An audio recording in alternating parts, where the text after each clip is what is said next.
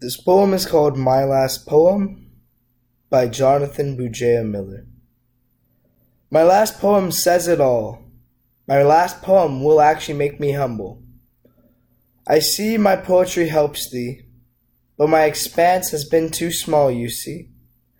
I can help those that surround me.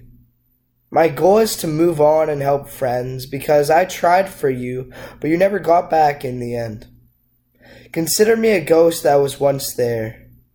Basically, a ghost anywhere. Let's dive into my poetry one last time.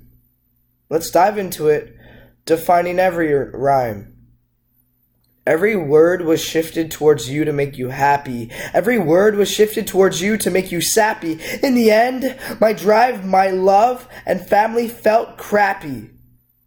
And so, I'm left sappy. I have to get back to school. I'll only write for friends now, not to look like a fool.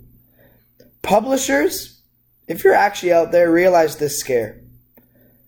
I'm always a call away, so you still have a say. But until then, I'm taking my life back, because really, I'm tired of this bull crap.